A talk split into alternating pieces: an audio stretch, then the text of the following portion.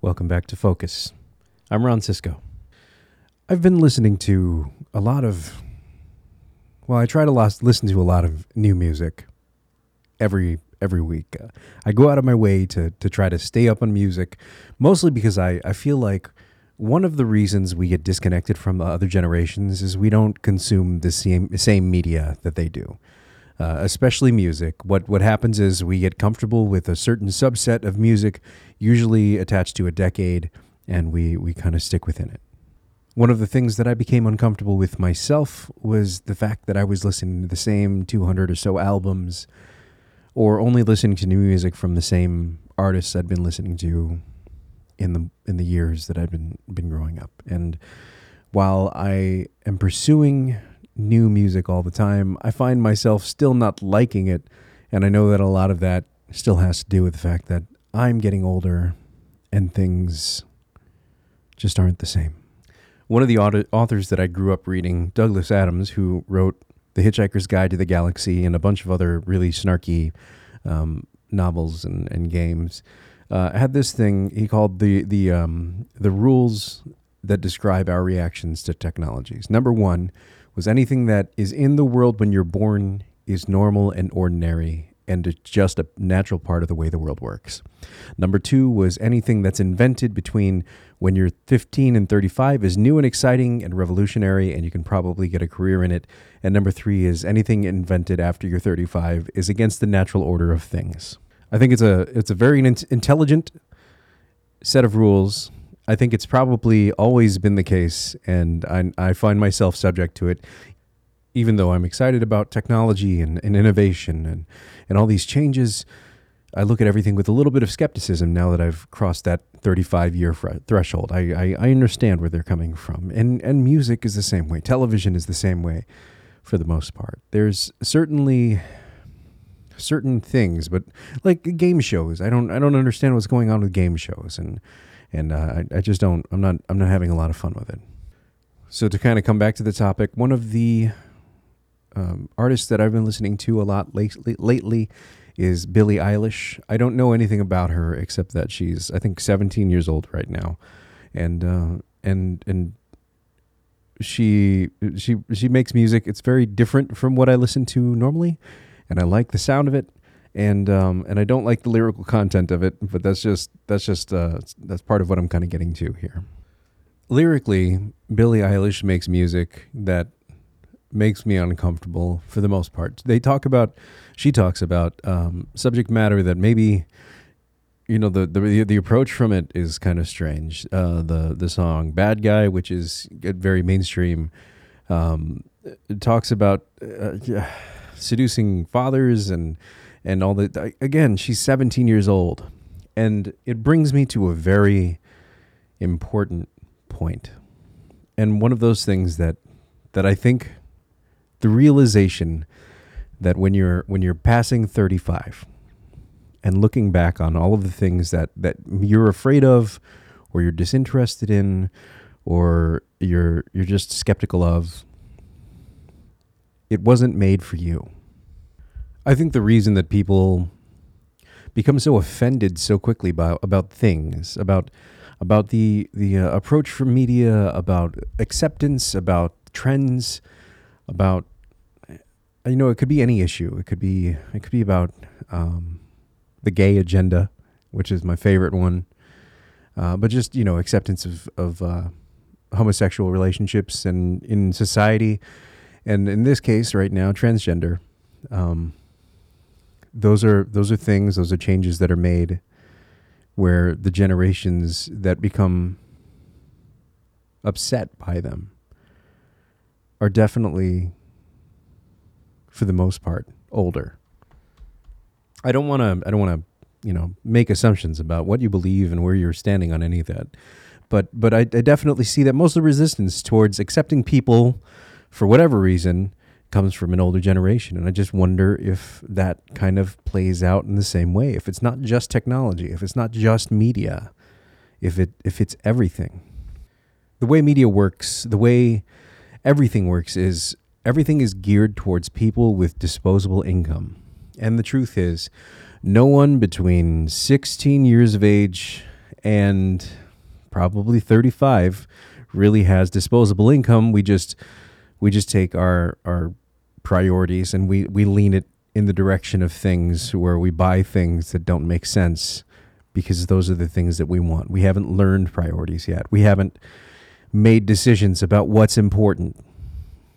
Slowly, people who have children, people who buy homes, people who start investing in their future, they stop becoming the target audience of people trying to make money on media, magazines. Not that magazines are a thing anymore, but back when magazines were a thing, music, makeup, hair care, those are aimed toward people who are more willing to spend money on something based on appearance, based on cool factor. And now that you're passing 35 years old and music and movies and television and products are no longer geared toward you, I think it's very easy to feel left out. The truth is we listen to music and you know, I'll just continue using music as the example because that's kind of what's inspired me here. The realization that those things don't play out that way also should come with the responsibility of not taking things that way. I remember not reading that content that way. I remember I was 17 years old, I think, when Britney Spears was prominent. Her big song was "Hit Me Baby One More Time." I remember not really liking her music. I think it's fine now, but at the time I just wasn't a fan of the music. I remember not liking the music, but I do remember that, like, the imagery was tantalizing. Britney Spears is a beautiful woman, and at the time she was definitely portrayed in a way that was sexualized. It was definitely geared toward, you know, women would want to look like her and men would want to be around a girl like her. I remember being in class. It was I think it was a history class, and every day people were told to bring assignment like a news article about whatever news was for today. I would always get in trouble for bringing tech articles because it was so easy, because you would have to kind of come up with, you know, a quick synopsis and then talk about the reason why that was important. A lot of people would take a lot of guff for bringing in pop culture articles, but those were just as important as regular history as well. I mean, just having a journal full of those historical elements was kind of fascinating. I wish I had kept mine. I remember one day, I think I was 17. I might have been 16. I think it was 17 when Britney Spears was announced as the article of the day from one of the students. It was a male student who mentioned that Britney Spears had just turned 18, and everybody celebrated Britney Spears being legal, which was really strange to me because we were all 17 years old. So, what were we excited about? I'm not really sure, but that came from the idea of the culture over-sexualizing a person who was not legal yet. Now, it's not to say that we should be responsible for those things when we're 17 years old, but the truth is we need to make intelligent decisions about the content that we consume and how we disseminate that content, and then how we dissect that content and how we consume that content. It's just hard to when you're 17 years old. At 17, you basically do what you're told, especially when you don't know that you're being told to do it. Britney Spears was over-sexualized. Britney Spears was presented to us as a sex object, and we consumed it that way. And the worst part about that really is that she was presented as a sexual object to men probably a little bit older than us, but then also people younger than us. So it's a programming that exists from probably the first stages of puberty, right around that 12-year-old mark, until probably 23. That was probably the baseline for that, which is just it creates a dubious line of when you should be responsible for that content. So the reason I bring up Billie Eilish in particular, because I could have been talking about hip-hop, I could have been talking about anything else. Again, I wanted to contextualize this. Billie Eilish came up in the media because a picture of her had been circulated, and it wasn't explicit or anything. It just showed off some of her breasts. Just, I think she was wearing a bikini top or something. And Billie Eilish, one of the reasons that I liked her, just as she was presented media-wise, was that, still like her, is that she goes out of her way to wear very baggy clothing because she doesn't believe it's really for anybody to kind of consume that way. She didn't want to be, she didn't want to appear that way. I respect that greatly. But again, lyrical content makes me uncomfortable. Just want to make that clear. One of the people who saw that picture on Twitter said something about her being thick, which was, in reference to, like, that just means, in case you don't know, that a woman has assets. Sometimes you could be talking about a man, but generally speaking, as a society, we talk about women that way. Now, that set off a firestorm. It created a kind of conversation that didn't really get had because it's Twitter, and Twitter's toxic, and Twitter is not a good place to have a legitimate conversation about anything. But some people said, well, that's disgusting. She's 17 years old, which is completely legitimate. The person who posted that comment was much older than 17. The other, responses kind of varied from, well, that's how the media presents it to us. This wasn't meant for really that kind of consumption, and, tons of other questions about, what does it mean to have sexual feelings towards someone who is underage? Personally, I make it a pretty good policy not to even look at anyone who is under 24, just because, number one, we don't have anything in common. Number two, I'm an old man now, and I just, shouldn't. But number three, there's a line where, to me, a woman stops looking like a woman, and that's right around 24 and under. Well, probably younger than 24. And it's not to say that women under 24 aren't women. It's just, there's like a maturity thing, and I'm kind of into that maturity thing. Please forgive my male toxicity. We're just laying it out right here. Now, this is one of those things where you kind of look at this situation and you kind of wonder where everything kind of comes from. I just said kind of like 4 times in a row, but it's nothing is ever really for certain. And in the same way that you can make a double entendre and then play stupid afterwards, you kind of encounter these situations and really have to ask yourself, is this what was presented to us? Because nobody said, hey, look at this girl as a sexual object. It was just given that way, especially if you watch the Bad Guy music video. None of it's really too bad, but there's some sounds that are kind of questionable. And then the end sequence of that music video, the full music video, is a little, it alludes to a lot.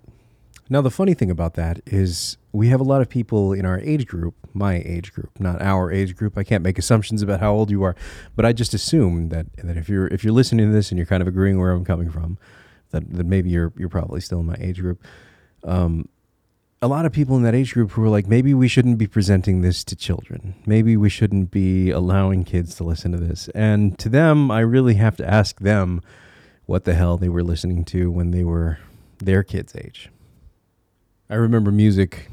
Oh my God. I remember the music of the 90s. And I'm not just talking about Britney Spears. I'm talking, like R&B. I was big into R&B back in the 90s.